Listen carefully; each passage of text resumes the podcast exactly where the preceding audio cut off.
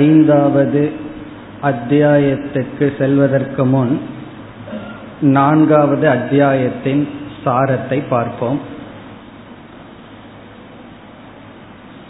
இந்த அத்தியாயத்தினுடைய முதல் ஸ்லோகம் அறிமுகமாகவும் இந்த விசாரத்தினுடைய பலனும் கூறப்பட்டது.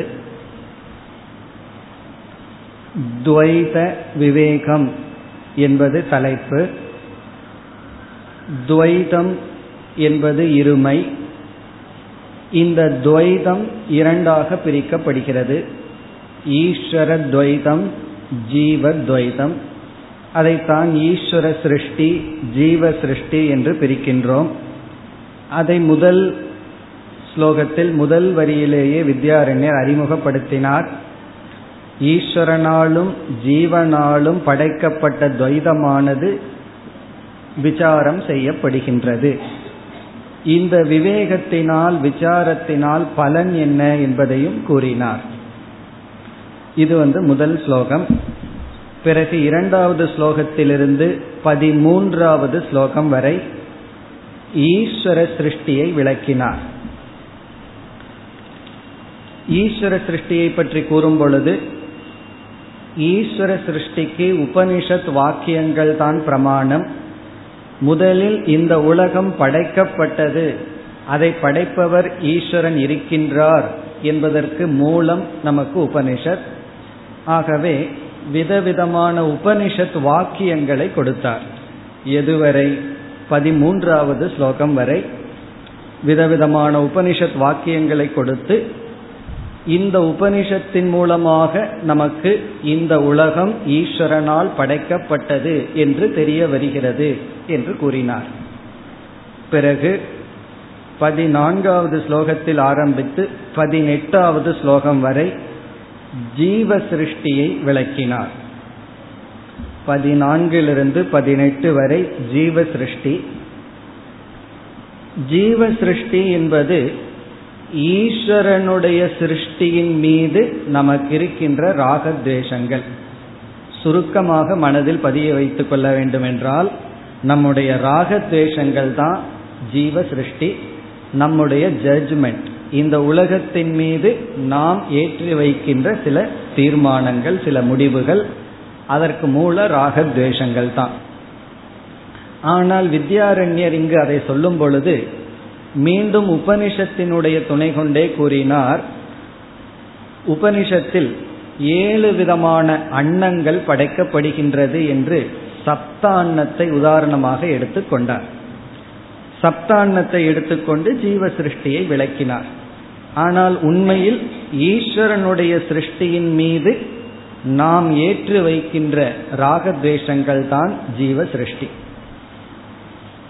பிறகு 19வது ஸ்லோகத்தில் ஆரம்பித்து 31வது ஸ்லோகம் வரை, 19லிருந்து 31 வரை 2 சிருஷ்டியினுடைய வேற்றுமையை விளக்கினார்.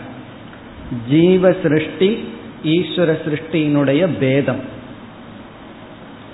மிக தெளிவாக விளக்கினார். ஈஸ்வர சிருஷ்டி என்பது மாயையின் துணை கொண்டு நடக்கப்படுவது, மாயா விருத்தியாத்மகம்னு சொன்னார். ஜீவ சிருஷ்டி மனோவிருத்தியாத்மகம்னு சொன்னார். நம்முடைய மனதிலிருந்து தோன்றுவது ஜீவ சிருஷ்டி, மாயையிலிருந்து தோன்றுவது ஈஸ்வர சிருஷ்டி என்று 2 சிருஷ்டியினுடைய உற்பத்தி பேதத்தை முதலில் கூறினார். பேதம், வேற்றுமை என்றால் ஒன்று எதனிடமிருந்து தோன்றுகின்றது, இனியொன்று எதனிடமிருந்து தோன்றுகின்றது என்று காரணத்தினுடைய வேற்றுமையை கூறி பிறகு சொரூபத்தை கூறினார். சொரூப பேதம். சொரூப பேதம் என்றால் நாம் பார்த்து அனுபவிக்கின்ற பஞ்ச ஸ்தூல பூதங்கள் ஈஸ்வர சிருஷ்டி, மனோமயமான சங்கல்ப ரூபமான மானசமாக இருப்பது ஜீவ சிருஷ்டி என்று சிருஷ்டியினுடைய தன்மையை கூறினார். பஞ்சபூத சொரூபம் ஈஸ்வர சிருஷ்டி, விருத்தி சொரூபம் சங்கல்ப சொரூபம் ஜீவ சிருஷ்டி என்று கூறி பிறகு நமக்கு ஒரு சந்தேகம் வரும். நாம் 2 சிருஷ்டியை பார்ப்பதில்லையே, ஒரு சிருஷ்டியை தானே அனுபவிக்கின்றோம். அதை அனுபவபூர்வமாக விளக்கினார். சுகம் துக்கம் உபேக்ஷக என்று ஒரு பொருளிடத்தில் மூன்று விதமான உணர்வுகள் அனுபவங்களை நாம் அனுபவிக்கின்றோம். ஒரு பொருள் சுகத்தை கொடுக்கிறது, இனியொருவருக்கு துக்கத்தை கொடுக்கின்றது, இனியொருவருக்கு அதே பொருளிடத்தில் அலட்சியம் என்று ஒன்று இருக்கின்றது. இவைகளெல்லாம் தனிப்பட்ட நம்முடைய அனுபவங்கள். இந்த அனுபவங்கள் வர காரணம் ஜீவ சிருஷ்டி என்று விளக்கினார். ஏன்னா ஜீவ சிருஷ்டியை நேரடியாக பார்க்க முடியவில்லையே என்றால் இந்த அனுபவங்களிலிருந்து ஜீவ சிருஷ்டியை நாம் ஏற்றுக்கொள்கின்றோம். ஜீவ சிருஷ்டி பல, ஈஸ்வர சிருஷ்டி ஏகம், ஜீவ சிருஷ்டி எவ்வளவு ஜீவன் இருக்கின்றதோ அவ்வளவு சிருஷ்டிகள் என்று கூறினார்.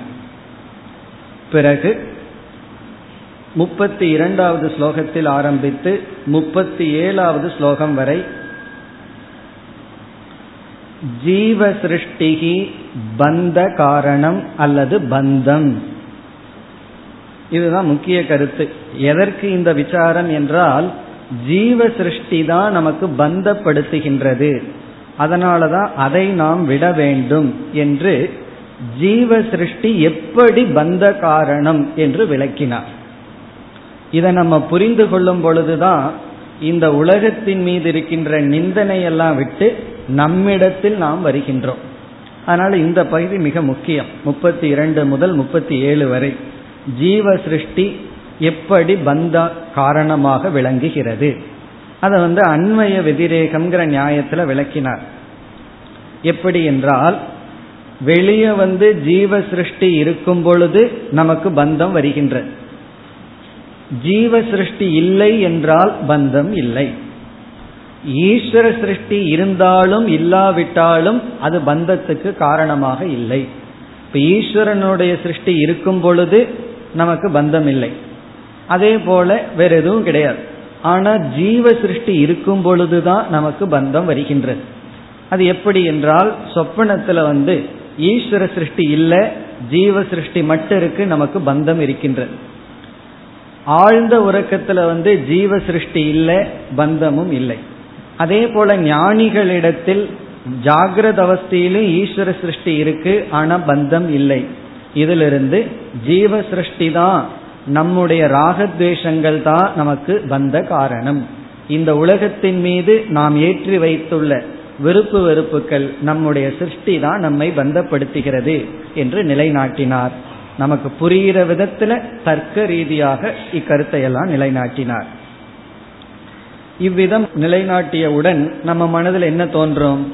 நம்முடைய மனதில் இருக்கின்ற எண்ணங்கள், ராகத்வேஷங்கள் தான் நம்முடைய சுகதுக்கத்துக்கு காரணம், சம்சாரத்துக்கு காரணம். ஆகவே என்ன செய்ய வேண்டும்? மனதை நாசப்படுத்த வேண்டும், எண்ணங்களே வராமல் செய்ய வேண்டும் என்ற எண்ணம் வரும்பொழுது அடுத்த கருத்தையாக கூறினார். 38லிருந்து 41 ஸ்லோகம் வரை யோகம் பந்தத்தை நீக்காது, யோகக பந்தம் ந நிவாரயதி, யோகமானது பந்தத்தை நீக்காதுங்கிற கருத்தை கூறினார். என்ன இதை கேட்ட உடனே வெளி உலகத்தை வச்சு ஒன்றும் பயனில்லை, நம்முடைய மனதைத்தான் நம்ம மாற்றணும்னா மனதை அழித்து விடலாமே, சுஷுப்திக்கு நிகராக மாற்றி விடலாமே என்ற எண்ணம் வரும் பொழுது யோகம் தாற்காலிகமான ஒரு நிவர்த்தியை கொடுத்தாலும் நிரந்தரமான நிவர்த்தியை கொடுக்காது, நிறைவை கொடுக்காது. மீண்டும் அந்த சம்ஸ்காரத்துடன் இந்த உலகத்தோடு விவகாரம் வைக்கும் பொழுது பந்தப்படுவோம் என்ற கருத்தை கூறினார். இது 38லிருந்து 41 வரை. பிறகு 42வது ஸ்லோகத்தில் ஈஸ்வர சிருஷ்டி பந்த காரணம் அல்ல, ஈஸ்வர சிருஷ்டி பந்த காரணம் அல்ல என்று சொல்வதை விட்டு அபந்தகம் சாதகம் சே அப்படின்னு சொன்னார். அபந்தகம்னா அது பந்தப்படாதே, அதே சமயத்தில் சாதகம், சாதனையாக இருக்கிறது என்ற கருத்தையும் கூறினார். அது பந்தப்படுத்தாது என்றால் சரி, ஈஸ்வர சிருஷ்டியையே விட்டு விடலாமே, துறந்து விடலாமே என்றால் இல்லை, அந்த ஈஸ்வர சிருஷ்டி சாதனையாக இருக்கிறது என்று சொன்னார். இதிலிருந்து ஈஸ்வர சிருஷ்டியை சாதனையாக பயன்படுத்தி அது காரணமல்ல என்று புரிந்து கொண்டு ஜீவ சிருஷ்டியை தான் சம்சார காரணம் என்று உணர்ந்தோம். ஆகவே அதற்கு பிறகு 43வது ஸ்லோகத்தில் ஆரம்பித்து இந்த அத்தியாயம் முடியும் வரை 69வது ஸ்லோகம் வரை எப்படி ஜீவ சிருஷ்டியை துரத்தல் என்ற கருத்துதான். 43 69 வரை ஜீவ சிருஷ்டி தியாகத்தை எப்படி செய்தல். இங்க உபாயம் ஜீவ சிருஷ்டி தான் காரணம்ங்கிறத இடத்துல விசாரம், எப்படி ஜீவ சிருஷ்டி நம்முடைய சம்சாரத்துக்கு காரணம், பிறகு எது காரணம் அல்ல, இதெல்லாம் விசாரத்தினுடைய முறை. வித்யாரண்யருடைய டெவலப்மெண்ட்டை பார்த்தோம்னா முதல்ல அறிமுகப்படுத்தி டாபிக்கை எது எதுன்னு பிரித்து காட்டி, பிறகு எது பந்தம்ங்கிறத காட்டி, எது பந்தம் அல்லங்கிறத காட்டி, பந்தத்தை நீக்கிறதுக்கு எது உபாயம் அல்லன்னு காட்டி, இறுதியில உபாயத்தை கூறுகின்றார். உபாயத்தை கூறி இறுதியில பிரயோஜனத்தையும் சொல்றார். இந்த உபாயத்தை பயன்படுத்தி கடைசியில் அடைகிறது ஜீவன் முக்தி என்று கூறுகின்றார். அப்படி உபாயத்தை கூற ஆரம்பிக்கும் பொழுது 48வது ஸ்லோகம் வரை, 43 48வது ஸ்லோகம் வரை ஜீவ சிருஷ்டியை பலவாக பிரித்தார். சாஸ்திரியம் அசாஸ்திரியம்னு பிரித்தார். சாஸ்திரிய ஜீவ சிருஷ்டியை எப்பொழுது துரத்தல் என்பதுதான் 43 முதல் 48 வரை. சாஸ்திரிய ஜீவ சிருஷ்டி தியாகம். கதங்கிறத விட கதாங்கிறத முக்கியம். கதா அப்படின்னா எப்பொழுது விட வேண்டும், எப்படி விட வேண்டுங்கிறது வேண்டாம். நம்ம அதை பயன்படுத்திட்டோம்னா அதுவாக போயிடும். எப்பொழுது விட வேண்டும், அதற்கு முன்னாடி சாஸ்திரிய ஜீவ சிருஷ்டினா என்ன ஞாபகத்துக்கு வருகின்றதோ, சாஸ்திரத்தினால் அனுமதிக்கப்பட்ட ஜீவ சிருஷ்டி, அது சிரவண மனன நிதித்தியாசனம் முதலியவைகள். நாம் செய்கின்ற சாதனைகளை எல்லாம் சாஸ்திரியம்னு பிரிச்சார். அந்த சாஸ்திரியத்தை சிரவண மனன நிதித்தியாசனம்னு சொல்லி, இவைகளெல்லாம் ஞானம் வந்தவுடன் விட்டுவிட வேண்டும். ஞான நிஷ்டையெல்லாம் அடைஞ்சிட்டோம்னா இவைகள் சாதனையாக இருக்காது. அதற்கு பிறகு சிரவணம் செய்யலாம், நிதித்தியாசனம் பண்ணலாம். அது ஒரு இயற்கை சுபாவமா இருக்குமே தவிர ஒரு சாதனையாக இருக்காது என்று சாஸ்திரியத்தை விட வேண்டும்னு சொன்னார். அதற்கு பிறகு வருகின்ற ஸ்லோகங்களில் 49 முதல் 69 வரை அசாஸ்திரிய துவைதத்தை எப்படி விடுதல். இங்க அசாஸ்திரியத்தை எப்படி பிரிச்சார்? இரண்டாக பிரிச்சார். தீவிரம் மந்தம்னு பிரிச்சார். அசாஸ்திரியம்னா சாஸ்திரத்தினால் அனுமதிக்கப்படாத துவைதம். அது ரொம்ப தீவிரமா இருக்குன்னா அப்பொழுது துயரத்தை கொடுத்து கொண்டிருப்பது. மந்தம்னா அந்த துயரத்துக்கு காரண ரூபமாக இருப்பது. அதை தீவிரத்தை காம குரோதாதிகள்னு சொன்னார். குரோதம், பொறாமை, காமம் இவைகளெல்லாம் சொன்னார். இவைகளை ஞானத்துக்கு முன்பே விட்டாக வேண்டும்னு சொன்னார். சாஸ்திரிய துவைதத்தை பின்பற்றும் பொழுதே அதற்கு முன்பே அசாஸ்திரியமான தீவிர சிருஷ்டியை துறக்க வேண்டும்னு சொன்னார். இல்லைன்னா சாஸ்திரத்தை படிச்சோம்னா நமக்கு விளங்காதுன்னு. இப்படி சொன்ன உடனே ஒரு சந்தேகம் நமக்கு வரும். சாஸ்திரத்துக்கு முன்னாடி ஆசைகளை எல்லாம் திறந்துருவோம், சாஸ்திரம் படிப்பை முடிச்சதுக்கு அப்புறம் பிடித்து கொள்ளலாமேன்னா. குழந்தைகிட்ட பெற்றோர்கள் எக்ஸாமுக்கு முன்னாடி நீ கிரிக்கெட் விளையாடாதேன்னு சொன்ன என்ன புரிஞ்சுக்குவாங்க? எக்ஸாமுக்கு அப்புறம் விளையாடலான்னு அர்த்தம். அதே போல சாஸ்திரம்ங்கிறது ஒரு எக்ஸாம் போல, முடிச்சதுக்கு அப்புறம் எடுத்து கொள்ளலாமேன்னு சொன்னா சில கடினமான வார்த்தைகளை பயன்படுத்தினார். அப்பொழுது அப்படியெல்லாம் செய்வது மிக இழிவானது. சாஸ்திரம் படித்ததற்கு பிறகும் அசாஸ்திரிய தீவிர சிருஷ்டியை துறக்க வேண்டும்னு சொன்னார். அப்படி சொன்ன உடனே தீவிரத்தை தேன துறக்கணும், மந்தத்தை வச்சுக்கலாமே, அது மந்தமா உள்ளேயே இருக்கட்டுமே, சங்கல்பம் இருக்கட்டுமே. ஏன்னா ஒரு பொருள் மீது தீவிரமான ஆசை இருந்தா தான் அது கர்மமாக மாறி உடனே அதை அடையிறதுக்கு செயல்பட்டு அதர்மத்தை எல்லாம் பண்ணுவோம். வெறும் ஆசை மட்டும் அந்த பொருள்ல மனதுக்குள்ள வச்சுட்டா என்ன தோஷம் என்று வரும் பொழுது கீதையிலிருந்து கோட் பண்ணார்.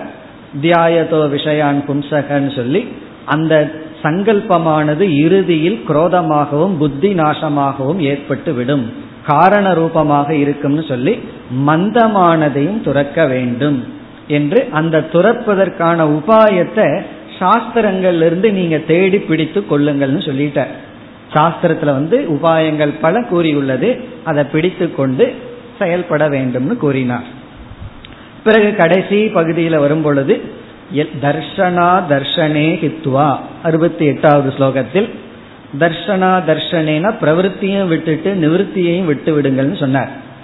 பிரவருத்தி நிவர்த்தி எல்லாத்தையும் விட்டுட்டு ஸ்வயம் கேவல ரூபக யஸ் திஷ்டதி சக பிரம்ம யார் எல்லாத்தையும் விட்டுட்டு பிரம்மனா இருக்கிறார்களோ, பிரம்மத்தை புரிந்து கொள்கிறார்களோ அவர்கள் பிரம்மனை அறிந்தவர்கள் அல்ல, பிரம்மனே ந பிரம்மவித்.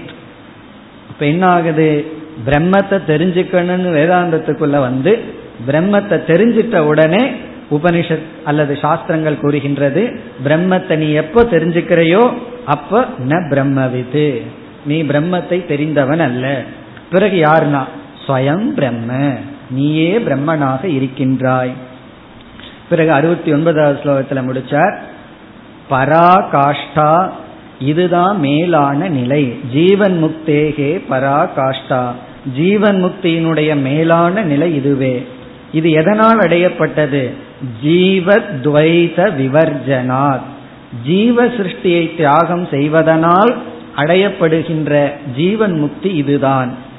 லப்யதே அசௌ, இந்த பராகாஷ்டா ஜீவத்வைதத்தை தியாகம் செய்வதனால் அடையப்படுகிறது என்று கூறி, நான் இந்த 69 ஸ்லோகம் எழுதுனதுக்கு அர்த்தம் இருக்கு.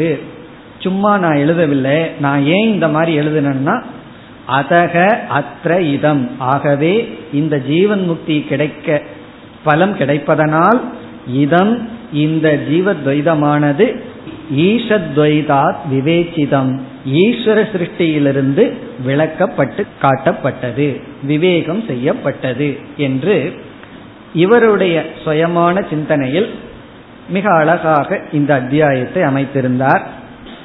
சாஸ்திரம் நமக்கு இண்டிபெண்டன்ட் திங்கிங்க்கு அனுமதி கொடுக்கின்றது. சாஸ்திரத்தை எல்லாம் நல்லா ஜீரணிச்சிட்டு பிறகு நம்மிடம் இருந்து என்ன கருத்து வந்தாலும் அது அந்த பரம்பரைக்கு சம்பிரதாயத்துக்கு முரணா போகாது. அப்படி வித்யாரண்யர் சாஸ்திரத்தை உணர்ந்து அவருடைய போக்கில் மிக அழகாக இந்த அத்தியாயத்தை அமைத்திருந்தார். இனி நாம் அடுத்த 5வது அத்தியாயத்திற்கு செல்லலாம். பஞ்சதசியில் மிக மிக சிறிய அத்தியாயம் இதுதான். 8 ஸ்லோகங்கள் கொண்டது. இந்த அத்தியாயத்திற்கு பெயர் மகா வாக்கிய விவேகக. மகா வாக்கிய விவேகக, விவேககன இந்த இடத்துல விசாரகன் அர்த்தம். மகா வாக்கிய விவேககன மகா வாக்கியத்தை விசாரம் செய்கின்ற அத்தியாயம். 8 ஸ்லோகம்தான் வச்சிருக்கார். சிறிய அத்தியாயம், ஆனாலும் விஷயம் என்னன்னா மகா வாக்கியம், பெரிய விஷயம். பெரிய விஷயத்திற்கு மிக மிக சிறிய ஸ்லோகங்கள்ல விளக்கி இருக்கின்றார். இவர் என்ன செய்துள்ளார், இந்த 8 ஸ்லோகங்களில் 4 மகா வாக்கியத்தை எடுத்துக்கொண்டார். பரம்பரையில ஒவ்வொரு வேதத்திலிருந்தும் உதாகரணத்துக்கு ஒவ்வொரு மகா வாக்கியத்தை எடுத்துக் கொள்வார்கள். ரிக், யஜுஸ், சாம, அதர்வணன்னு 4 வேதத்திலிருந்து வருகின்ற உபனிஷத்துல ஒரு மகா வாக்கியத்தை எடுத்துக்கொள்ளுதல், எடுத்துக்கொண்டு 4 மகா வாக்கியங்கள் என்று சொல்வது வழக்கம். ஆனா ஒரு உபனிஷத்திலேயே பல மகா வாக்கியங்கள் வரும். பிறகு எல்லா உபனிஷத்தும் மகா வாக்கியத்தை தான் தாத்பரியமாக கொண்டுள்ளது. பிறகு எதற்கு 4 வேதத்திலிருந்து 4 எடுத்துக்கொள்வதுன்னா, எல்லா வேதங்களும் இந்த ஒரே ஒரு கருத்தை தான் கூறுகிறது என்பதை காட்டுவதற்காக. ஏன்னா ரிக் வேதத்தில் ஒரு கருத்து, எதிர்வேதத்தில் ஒரு கருத்துன்னு அல்ல, எல்லா வேதங்களுக்கும் மகா வாக்கியத்தை தான் மைய கருத்தாக கொண்டுள்ளது என்று. வேதம்ங்கிறது ஒரு ஏக சாஸ்திரம். அது வேதாந்தமா வரும் பொழுது விதவிதமான முறையில் விளக்கினாலும் அது ஒரே ஒரு கருத்தை தான் மையமாக கொண்டுள்ளது என்பதை விளக்கி காட்ட ஒவ்வொரு வேதத்திலிருந்து எடுத்துக்கொள்வார்கள். இப்போ இங்கு வித்யாரண்யர் என்ன செய்துள்ளார், முதலில் ஐத்திரேய உபனிஷத்திலிருந்து மகா வாக்கியத்தை எடுத்துக்கொண்டு, அதாவது ரிக்வேதத்தில் இருக்கின்ற உபனிஷத்தில் மகா வாக்கியத்தை எடுத்துக்கொண்டு 2 ஸ்லோகம். அடுத்தது எஜுர்வேதத்தில் இருக்கிற மகா வாக்கியத்துக்கு 2 ஸ்லோகம். 3வது சாமவேதத்தில் இருக்கிற உபனிஷத்தில் இருக்கிற மகா வாக்கியம் 2 ஸ்லோகம். இறுதியில் அதர்வண வேதத்தில் இருக்கின்ற ஒரு உபனிஷத்திலிருந்து எடுத்துக்கொண்ட மகா வாக்கியத்துக்கு 2 ஸ்லோகம்னு கரெக்டா 2 வச்சுட்டார். 4 மகா வாக்கியம், ஒவ்வொரு மகா வாக்கியத்துக்கு 2 ஸ்லோகம் முறையாக ஒவ்வொரு வேதம். அதை எடுத்துக்கொண்டு 8 ஸ்லோகத்தில் நமக்கு அந்த மகா வாக்கியத்தினுடைய சாரத்தை பிழிந்து கொடுத்துள்ளார். ஆகவே இது சுலபமானது, படிக்கிறதுக்கு புரிஞ்சு கொள்றதுக்கு இறுதியானது, அவ்வளவுதான். கடைசியில புரிஞ்சு கொள்ள வேண்டிய இடம் இதுதான். ஆனா இங்க மிக எளிமையாக ஒவ்வொரு மகா வாக்கியத்தையும் விளக்கி உள்ளார். நாம் என்ன செய்வோம்? சிறிய முகவரையுடன் இந்த அத்தியாயத்திற்குள் நுழையலாம். மிக சிறிய முகவரை. இந்த முகவரையெல்லாம் ஏற்கனவே நீங்கள் பல இடங்களில் கேட்டிருக்கலாம். ஞாபகப்படுத்திக் கொள்வதற்குன்னு வைத்துக் கொள்ளுங்கள். ஒரு முகவரையை ஞாபகப்படுத்தி கொண்டு பிறகு நாம் ஒவ்வொரு மகா வாக்கிய விசாரத்திற்கும் செல்லலாம். இப்போ மகா வாக்கியம் அப்படின்னு சொல்வதற்கு காரணம் என்ன? ஏன் உபனிஷத்தில் உள்ள இப்படிப்பட்ட வாக்கியத்தை மகா வாக்கியம்னு சொல்கின்றோம்? இதெல்லாம் எக்ஸாம் வச்சா கேட்க வேண்டிய கேள்வி. ஏன் மகா வாக்கியம் என்று அழைக்கப்படுகிறது? அதுக்கு சரியான பதில் என்ன என்றால், விஷய திருஷ்டியா பிரயோஜன திருஷ்டியா, ரெண்டு அடிப்படையில் மகா வாக்கியம்னு சொல்லப்படுகிறது. சொற்களினுடைய அடிப்படையில் கிடையாது. மகா வாக்கியம்னு சொல்லி சொற்களினுடைய அடிப்படைன்னு சொன்னால் ஒரு 20-30 வார்த்தைகள் சேர்ந்து இருக்கணும். இங்கே 3 வாக்கியம்தான் இருக்கு, 3 சொற்கள் தான் இருக்கு. ஆகவே எதன் அடிப்படையில் என்றால் விஷய திருஷ்டியா. இங்கே திருஷ்டினா அடிப்படை, விஷயம்னா சப்ஜெக்ட் மேட்டர். மிக மிக சூக்ஷ்மமான விஷயத்தை பேசுவதனால் அல்லது மேலான விஷயத்தை பேசுவதனால். சூக்ஷ்மமான விஷயம்னா என்ன அர்த்தம்? உபநிஷத்துல எத்தனையோ விஷயங்கள் பேசப்பட்டுள்ளது. எல்லா விஷயங்களும் எந்த ஒரு விஷயத்தை புரிந்து கொள்வதற்காக பேசப்பட்டது என்று பார்த்தால் அதத்தான் தாத்பர்ய வாக்கியம் அப்படின்னு சொல்றது. எந்த தாத்பர்யத்துக்காக பேசப்பட்டது என்று பார்த்தால் இங்கு மகா வாக்கியத்தில் என்ன விஷயம் சொல்லப்பட்டுள்ளதோ அதற்காகத்தான் பேசப்பட்டுள்ளது. உபனிஷத்தில் எவ்வளவு கருத்து என்ன பேசியிருந்தாலும் எதற்காக அவைகளெல்லாம் பேசப்படுகிறது என்றால் இந்த விஷயத்துக்காக. எந்த விஷயத்துக்காக? ஜீவ ஈஸ்வர ஐக்கிய ஞானத்துக்காக. ஆகவே சூக்ஷ்ம விஷயத்துவாத் மகா வாக்கியம், மிக மிக சூக்ஷ்மமான விஷயம் இங்கு பேசப்படுவதனால் அல்லது முக்கியமான விஷயம் பேசப்படுவதனால் அல்லது தாத்பர்யம் பேசப்படுவதனால். இப்ப தாத்பர்ய வாக்கியத்துவாத் மகா வாக்கியம். இது கேட்கறதுக்கு ஏதோ தாத்பரியம் இல்லாத மாதிரி தெரியும், ஏன்னா சிம்பிளா இருக்கிற மாதிரி தெரியும்.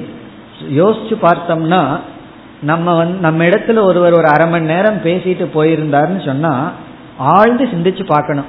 இந்த 1/2 மணி நேரம் அவர் நம்ம இடத்துல பேசுறதுக்கு என்ன தாத்பரியம், அதை நம்ம கண்டுபிடிக்கணும். சில சமயங்கள்ல பொழுது போறதும் கூட தாத்பரியமா இருக்கலாம், பட் அதை கண்டுபிடிச்சிடணும். அப்படி என்ன தாத்பரியத்துல நம்ம இடம் பேசியிருக்காருன்னு கண்டுபிடிக்கணும்.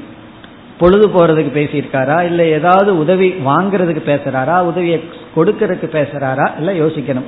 அப்படி முழு உபனிஷத்துக்கள் வேதாந்தம் ஏன் பேசப்பட்டதுன்னா இந்த விஷயத்திற்காக, அந்த விஷயம் வருவதனால் அந்த வாக்கியம் மகா வாக்கியம்.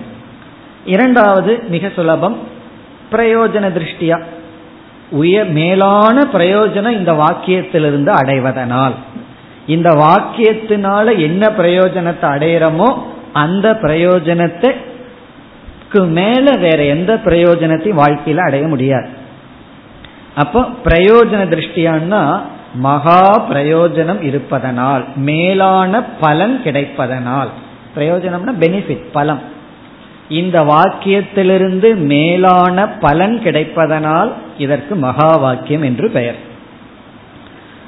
மிக மிக சூக்ஷ்மமான அல்லது முக்கியமான கருத்தை கொண்டதனால் மகா வாக்கியம், மேலான பலனை கொடுப்பதனால் மகா வாக்கியம்.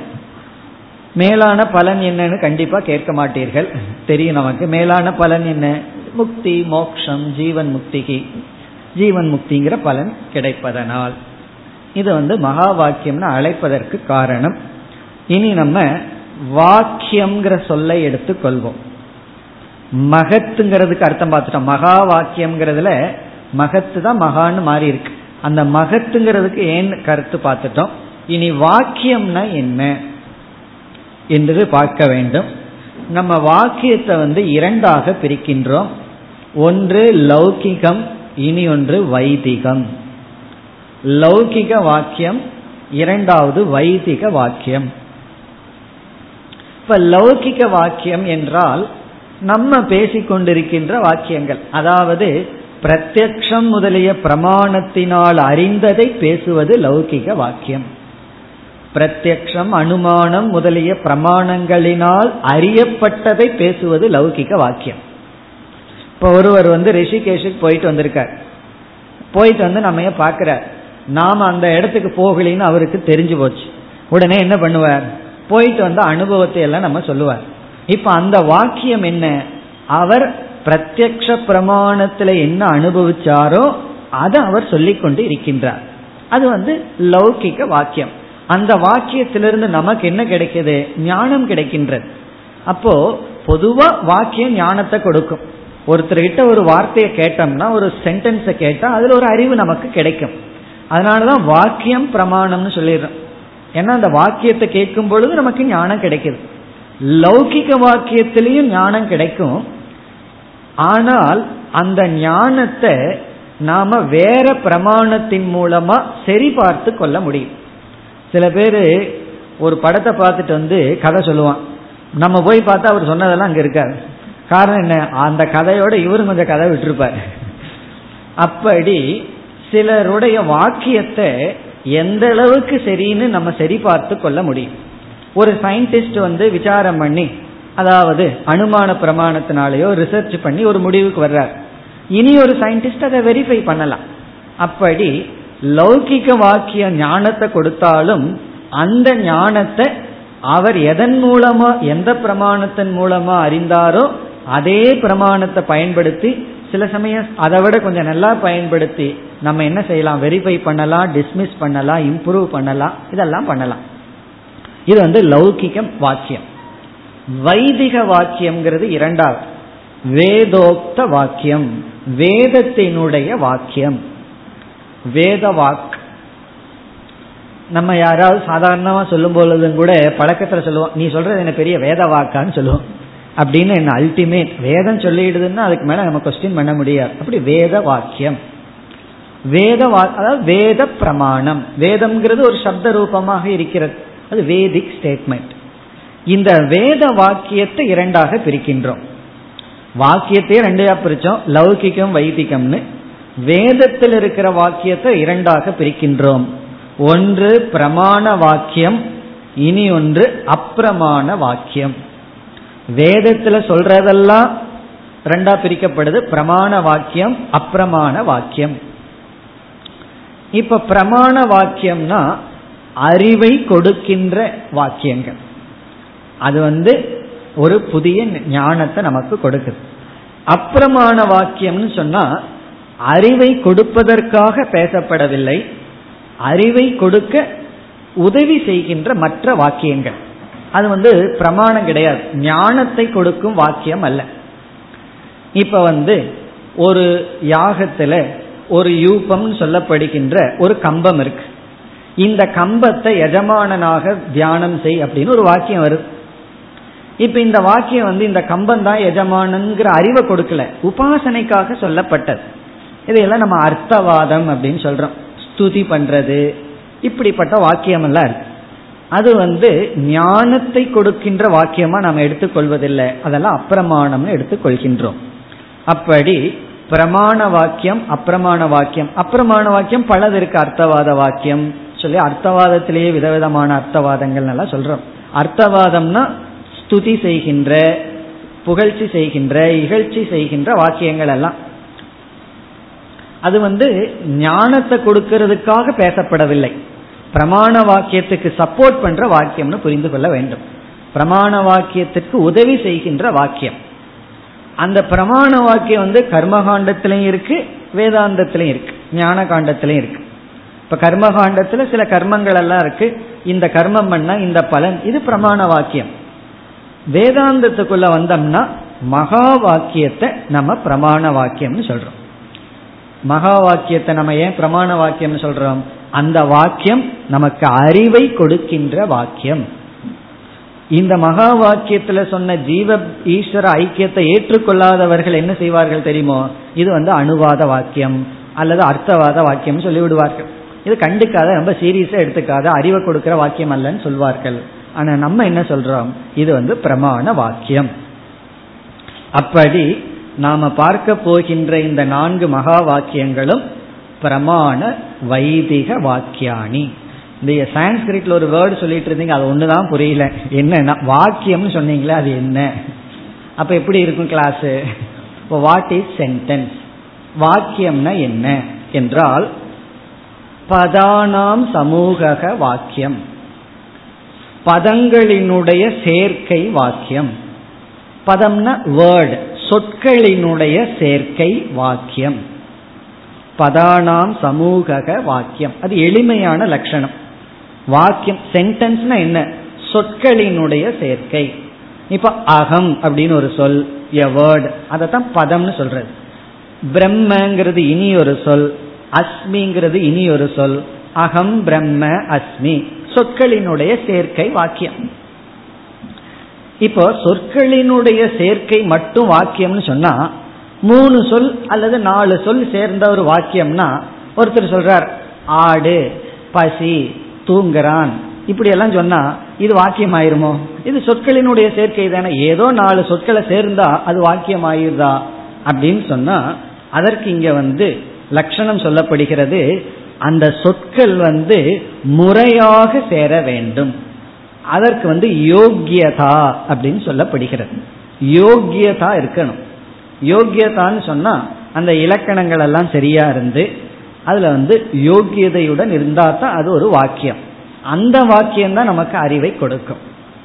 இப்ப யோக்கியதான்னு சொன்னா அந்த சரியாக இருக்க வேண்டும். இப்ப பானை தண்ணீரை குடிக்கிறது அப்படின்னு சொன்னா இது யோக்கியதா அல்ல, பானை தண்ணீரை கொண்டிருக்கிறதுன்னு அது யோக்கியதா. ஏன்னா பானை தண்ணீரை எல்லாம் குடிக்காது, அது குடிக்க ஆரம்பிச்சு நம்ம அதுல எதுக்கு ஊற்றி வைக்கிறோம்?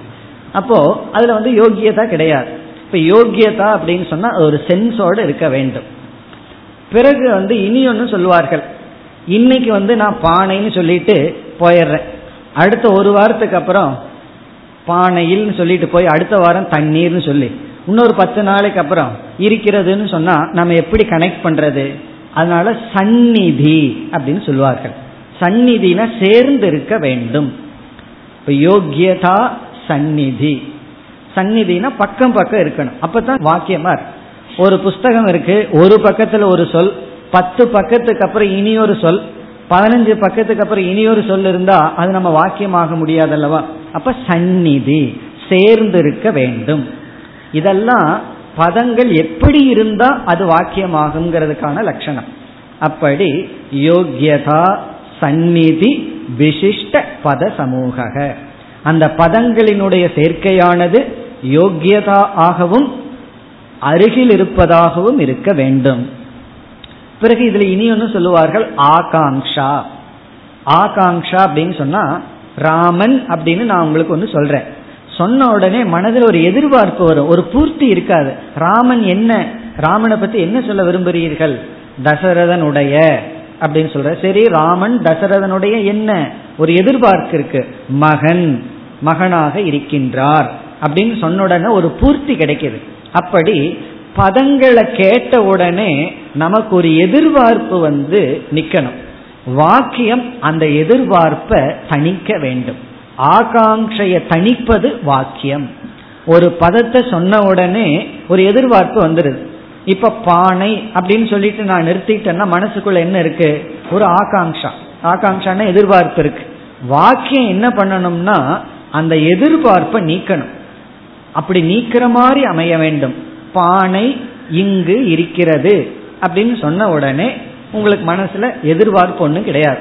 பானை இங்குன்னு சொன்ன உடனே சரி பானை இங்கு, அதுக்கப்புறம் என்னன்னு கேள்வி வருகிறது, இருக்கா இல்லையா, இங்கு கொண்டு வர வேண்டும் சொல்கிறீர்களா இல்ல இங்கு இருக்கிறத எடுத்து செல்ல வேண்டும் சொல்கிறீர்களா?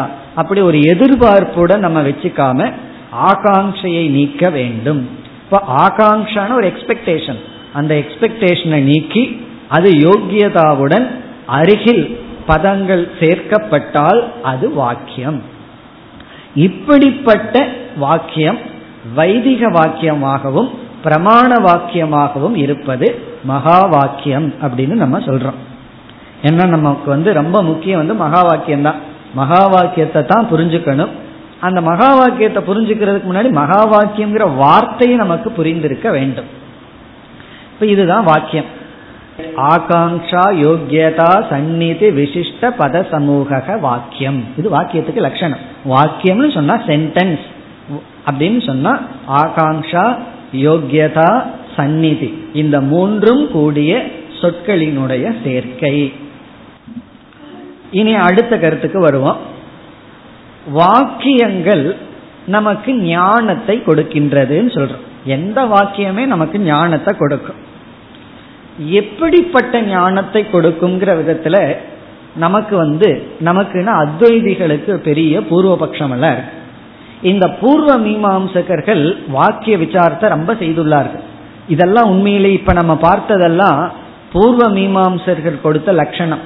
அதைத்தான் நம்ம எடுத்துட்டு பார்க்கிறோம். எதெல்லாம் நம்முடைய பரம சித்தாந்தத்துக்கு விருத்தம் இல்லையோ அதை நம்ம எடுத்துக்கொள்கின்றோம்.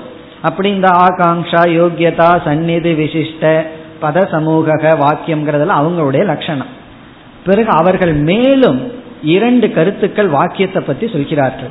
அது நமக்கு இப்பொழுது பூர்வ பட்சம் ஆகின்றது. என்ன கருத்து என்றால், அவர்களுடைய கொள்கை வாக்கியம் எப்பொழுதும் கர்ம பரமாக இருக்கும், கர்மத்தை தான் போதிக்கும். அது அவர்களுடைய முதல் கொள்கை, கர்ம போதகம்.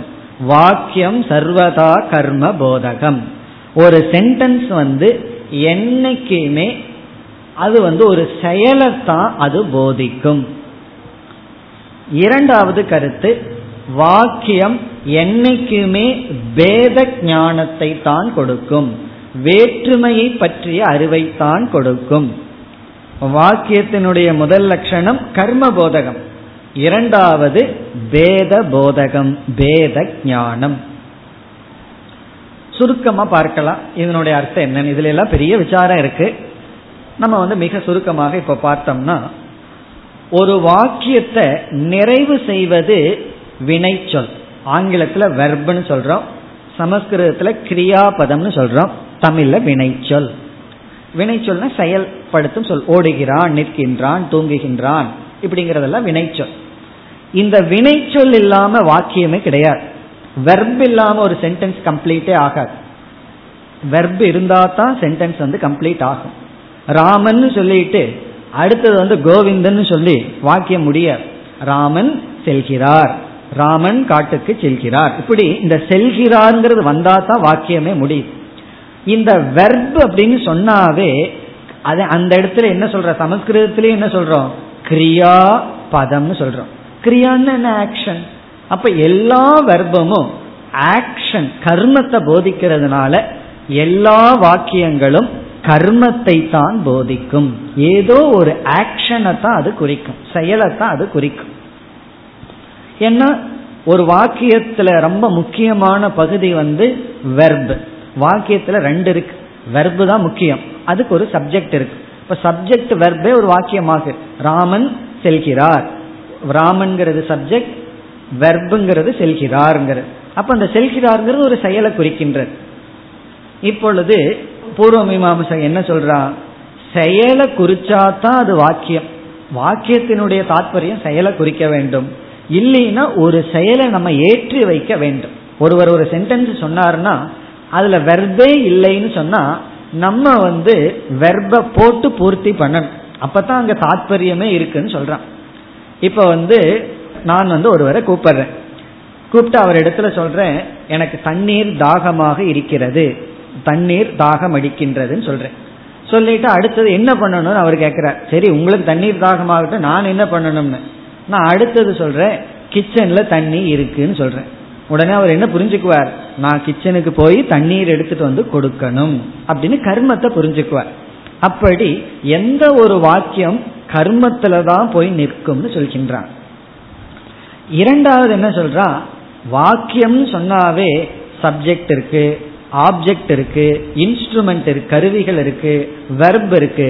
ஆகவே இதெல்லாம் சேர்ந்ததுன்னா வேற்றுமைகள் தான் அங்க இருக்கும், ஒற்றுமை ஒன்றுங்கிறத போதிக்கவே முடியாது. இப்ப ராமர் பாதங்கள் மூலமாக, அதாவது நடந்து கொண்டு, பாதங்களினால் பாதையில், பாதை வழியாக காட்டுக்கு லக்ஷ்மணருடன் செல்கின்றார், இப்படியெல்லாம் சொல்லும் பொழுது ஒவ்வொன்னு எதை குறிக்கின்றது, ஒவ்வொரு வேற்றுமைகளும் ஒவ்வொரு விபக்தியும் எதை குறிக்கின்றது? பேதத்தை குறிக்கின்றது. ஆகவே வாக்கியங்கள் என்றால் அது பேதத்தை குறிக்க வேண்டும். இதெல்லாம் சொல்லிட்டு நம்ம மகா வாக்கியத்துல அவன் கை வைக்கிறான். அவன் என்ன சொல்றான்? உன்னுடைய மகா வாக்கியம் இருக்கே, தத்துவமசி அகம் பிரம்மாஸ்மின் எல்லாம் இருக்கே, அதுல கர்மமும் காணும் பேதத்தையும் காணும். அதனால என்ன செய்யலாம்? நம்ம கர்மத்தை கொஞ்சம் ஏற்றி வைப்போம், வேதத்தையும் கொஞ்சம் ஏற்றி வைக்க வேண்டும் அப்படின்னு சொல்றான். அகம் பிரம்மாஸ்மிங்கிறதுல கர்மத்தை வச்சுக்கணும், நீ அகம் பிரம்மாஸ்மின்னு தியானம் செய், உபாசனை பண்ணுன்னு சேர்த்திக்கணும். ஏன்னா வெறும் நான் பிரம்மனா இருக்கேன்னு சொல்லி என்ன பிரயோஜனம்? அது வெறும் அகம் பிரம்மாஸ்மிங்கிறது நாங்கள் கர்மத்தை சேர்த்திக்கணும் அப்படின்னு சொல்லிட்டு பிறகு நான் பிரம்மன்னு சொல்லும் பொழுது ரெண்டு தத்துவம் அங்க இருக்கு. நான் பிரம்மனா பாவிக்கிறேன் இருக்கிறேன்னு சொல்லி ஏதோ ஒரு பேதத்தை கொண்டு வர வேண்டும் என்று பூர்வபக்ஷி நம்ம மகா வாக்கியத்தை நீக்காம அதற்கு அவனுடைய விதத்துல பொருள் சொல்கின்றான். இனி நம்ம பதிலுக்கு வருவோம். நம்முடைய பதில் என்ன என்றால், இவர்களுடைய இந்த இரண்டு கருத்தையும் நாம் நிராகரிக்கின்றோம். முதல் கருத்து எல்லா வாக்கியங்களும் கர்மத்தை போதிக்கின்றன என்பது கிடையாது. 99% வாக்கியங்கள் கர்மத்தை போதிக்கின்றனங்கிறது ஒத்துக்குவோம். அவன் 99ன்னு சொன்னா கோவப்படுறான்னா 99.99ன்னு ஒத்துக்கிறோம். ஒரு பாயிண்ட் ஒன்றை நம்ம ஒத்துக்க மாட்டேங்கிறோம். காரணம் என்னன்னா, நமக்கு ஒரு வெர்ப் இருக்கு, அஸ் பூ அப்படின்னாலாம் சில தாது, அது இருக்கிறது என்பதை குறிக்கின்ற வெர்பு. எக்ஸிஸ்டன்ஸ் இருக்குங்கிறது. இப்ப இருக்கிறதுங்கிற வெர்பு என்ன கர்மத்தை போதிக்கின்றது, என்ன செயலில் நம்மை தூண்டுகிறது? அதற்கு பிறகு பிரயோஜனத்துக்கு செயல் வேண்டுமா வேண்டாமாங்கிறது பிறகு விசாரம். ஒரு வாக்கியம் கர்ம ஞானத்தை தான் கொடுக்குங்கிற நியதி இல்லை. ஒரு தாது இருக்கின்றது என்கின்ற வெர்பு இருக்கே, வினைச்சொல், அது கர்மத்தை போதிப்பதில்லை, ஆனா ஞானத்தை கொடுக்குது. இங்கு தண்ணீர் இருக்கின்றது, இது எந்த செயலை போதிக்கின்றது? ஆகவே இந்த இருக்கின்றது ஜலம் அஸ்தி அப்படிங்கிற வாக்கியமானது கர்ம போதகமாக இல்லை. சூரியக உதயத்தின்னு சொல்றோம். அங்க உதிக்கிறதுன்னு சொன்னாலும் கூட அந்த இடத்துல நம்ம என்ன சொல்றோம்னா, சூரியன் இருக்கு பாருன்னு தான் அர்த்தமா. சூரியன் அஸ்தி, சூரியன் இருக்கிறதுன்னு அந்த எக்ஸிஸ்டன்ஸை காட்டுற வாக்கியம்தான். அப்படி இப்ப சந்திரன் இருக்கான்னு மேல பாருன்னு சொல்லி வீட்டுக்குள்ள இருந்து அம்மா குழந்தைகிட்ட சொல்லுது. குழந்தை மேல பார்த்து சந்திரக அஸ்தின்னு சொல்லுது. இப்ப இது என்ன கர்மத்தை அது குறிக்கின்றது? அது இருக்கின்றது அப்படின்னா நம்ம கண்ணுக்கு தெரிஞ்சிட்டு இருக்கு, மேகங்களினால் மூடப்படவில்லை, இருக்கு. ஆகவே இருக்கின்றது, இருக்கிறேன், இருக்கிறாய், இந்த சொற்கள் எல்லாம் கர்மத்தை போதிப்பதில்லை. இனி இரண்டாவது பதிலுக்கு வர்றோம். இப்ப இரண்டாவது கேள்வி அவன் என்ன சொன்னா, வாக்கியங்கள் என்றுமே வேற்றுமையைத்தான் குறிக்கும், இருமைகளைத்தான் போதிக்கும்னு சொன்னான். வேத போதகம் வாக்கியம் நம்ம சொன்னோம், அதுவும் உண்மை. 99 கேஸ்ல உண்மைதான். இங்கேயும் விதிவிலக்கு இருக்குன்னு சொல்றோம். ஒரு வாக்கியத்தை கேட்டோம்னா அது வேற்றுமையை போதிக்கிறதுங்கிறது பொதுவா இருக்கு, ஆனா விதிவிலக்காக சில வாக்கியங்கள் இருக்கிறது. அந்த இடத்தில் பலதை, வேற்றுமையை, பேதத்தை வாக்கியம் போதிப்பதில்லை. அதற்கு என்ன உதாரணம் என்றால், ராமக ராஜா அஸ்தி அப்படின்னு சொல்றோம். ராமர் ராஜாவாக இருக்கிறார், இது ஒரு பெரிய வாக்கியம்தான். ராமகன் ஒரு சொல் இருக்கு, ராஜான்னு ஒரு சொல் இருக்கு. ராஜாங்கிறது ஒரு சொல், ராமன்கிறது ஒரு சொல், ராஜாங்கிறது ஒரு பதவி, பிறகு இருக்கிறார்னு இருக்கு. இப்ப இதுல என்ன வேற்றுமை வந்துள்ளது, என்ன பேதம் வந்துள்ளது? ராமன் இருக்காரு, அவர் எப்படி இருக்காருன்னு இந்த வாக்கியம் விளக்கி உள்ளது. இப்ப ராமரை பத்தி தான் இந்த வாக்கியம் விளக்கி உள்ளது என்று நாம் என்ன சொல்கின்றோம்? வாக்கியம் எப்பொழுதும் பேதத்தை போதிக்க வேண்டும் என்ற நியமம் இல்லை. இப்படி நம்ம பதில் சொன்ன உடனே பூர்வபக்ஷி சும்மா இருப்பானா? அவன் சிந்திக்கிறவன் அல்லவா. அவன் அடுத்தது நம்ம கிட்ட கவுண்டர் கொஸ்டின் பண்றான், நம்ம கிட்ட கேள்வி கேட்கறான். நீ இந்த கர்ம போதகத்தை நான் விட்டுறேன், அதை இப்போதைக்கு வேண்டாம்.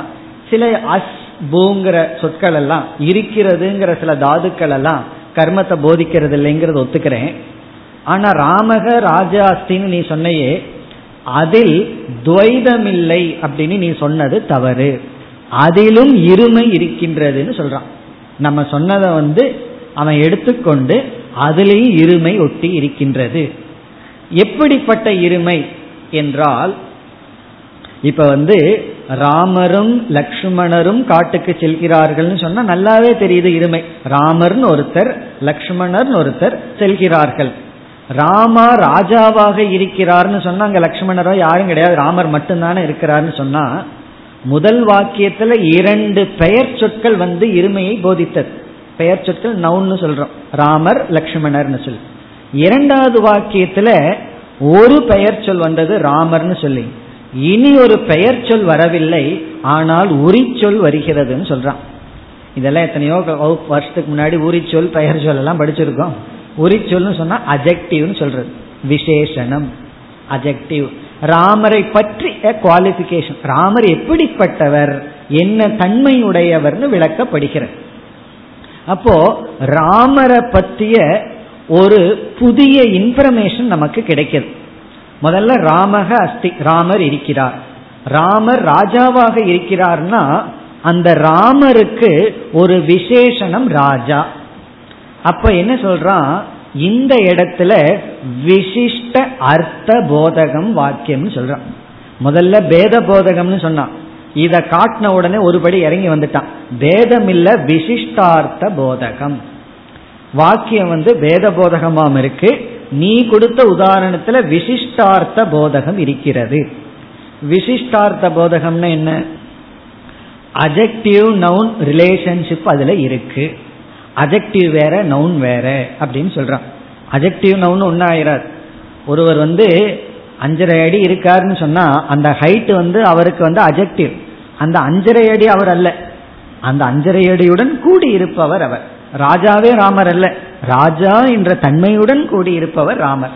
அப்படி என்ன சொல்றா, நான் பிரம்மனாக இருக்கிறேன்னு சொன்னா நான் வேற பிரம்ம வேற, நான் பிரம்மன்கிற தன்மையுடன் கூடி இருக்கின்றேன் அப்படின்னு சொல்றான். தத்துவமசினா நீ வேற பிரம்ம வேறதான், ஆனா பிரம்மன்கிற தன்மையுடன் கூடி இருக்கின்றாய் என்று பிரம்மனுக்கும் ஜீவனுக்கும் நவுன் அஜெக்டிவ் ரிலேஷன்ஷிப்பை தான் மகா வாக்கியம் கூறுகிறது.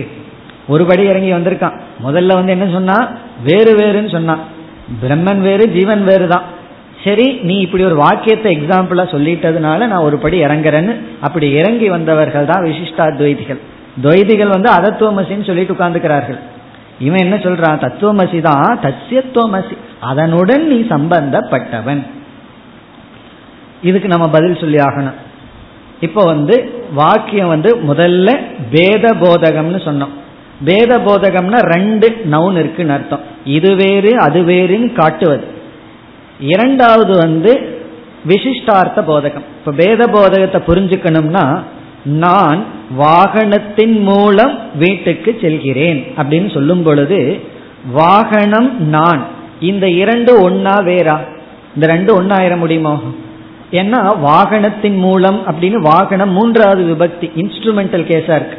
இப்போ அகம் வாகனேன கிரகம் கச்சாமி, இதுல கிரகம் வேறு நான் வேறு தான், நானும் வீடு ஒன்னும் இல்லை. அப்படி முதல் வாக்கியம் வேற்றுமையை போதிக்கிறது. நான் வீட்டுக்கு வாகனத்தின் மூலம் சொல்லும் போதே நான் வேறு, வீடு வேறு, வாகனம் வேறு. இரண்டாவது வாக்கியத்துல நான் ராஜாவாக இருக்கிறேன்னு சொன்னா நானும் ராஜாவும் ஒண்ணுதான், ராஜாங்கிற தன்மையுடன் நான் இருக்கின்றேன். இப்ப ராஜாங்கிறது அஜெக்டிவ், நான்கிறது நவுன். இவ்வளவு தூரம் தான் வாக்கியத்தினால டிராவல் பண்ண முடியும். நீ சொல்ற மாதிரி அப்சல்யூட் அத்வைதம் எல்லாம் வராது அப்படின்னு பூர்வபக்ஷிகளினுடைய கருத்து. இத அத்வைதிகளை தவிர மற்றவர்கள் அனைவரும் பேசுகின்ற கருத்து. இந்த வாக்கியத்தை வச்சே இவர்கள் நீ வேறு பிரம்மன் வேறு, நீர்னா பிரம்ம பக்கத்துல நீ ஒட்டிட்டு இருக்கலாமே தவிர பிரம்மனு நீ ஒன்னல்ல அப்படின்னு சொல்கிறார்கள். பிறகு நம்ம என்ன பண்றோம், இந்த வாக்கியம் பேத போதகம்ங்கிறது இருக்கு, 99% பேத போதகம்னு வச்சுக்குவோம், 0.99% எதுக்கு வச்சுக்குவோம், விசிஷ்டார்த்தம்னு வச்சுக்குவோம். இன்னொரு 1% இருக்கே, அது எதை போதிக்குதுன்னு சொன்னா அகண்டார்த்த போதகம். இது நம்ம வேதாந்தத்துல சொல்வது அகண்டார்த்த போதகம். அப்படி நம்ம மூணு படியில இறங்கி வருவோம். முதல்ல பேத போதகம், இரண்டாவது விசிஷ்டார்த்த போதகம், மூன்றாவது அகண்டார்த்த போதகம். போதகம்னா ரிவீலர், வாக்கியம் விளக்குகிறதுன்னு அர்த்தம். வேதத்தை விளக்குவது வாக்கியம், தன்மையை விளக்குவது வாக்கியம். விசிஷ்டார்த்தம்னா அஜெக்டிவ் நவுன விளக்குவது, நான் இப்படி இருக்கிறேங்கிற தன்மையை விளக்குவது வாக்கியம். மூன்றாவது அகண்டார்த்தம்னா அபேதத்தையும் வாக்கியம் விளக்கும், அபேத போதகம். அதான் அகண்டம். கண்டம்னா வேற்றுமை, அகண்டம்னா வேற்றுமை அற்ற. இந்த கண்டம்னா வெட்டு துண்டு அப்படி அல்ல, கண்டம்னா இந்த இடத்துல வேற்றுமை, அகண்டம்னா வேற்றுமை இன்மை. அகண்டார்த்தம்னா வேற்றுமை இன்மையை, அத்வைதத்தை போதிக்கும் வாக்கியம். வாக்கியத்துக்கு அந்த சக்தியும் இருக்கிறது. அது எங்கன்னா உதாரணம் சொன்னா உங்களுக்கு புரிஞ்சிடும். சோயம் தேவதத்தக, அதான் அதற்கு உதாரணம். சோயம் தேவதத்தகனா ஞாபகம் இருக்கோ, கதையெல்லாம் உங்களுக்கு தெரிஞ்சிருக்கும். 5 வயசுல ஒருத்தனை பார்க்கிறோம், தேவதத்தன் ஒருத்தனை ஒருவர் பார்த்திருக்கார். பிறகு அவனுக்கு 25 வயசு ஆனதுக்கு அப்புறம் அதே அவரை பார்க்கிறார்.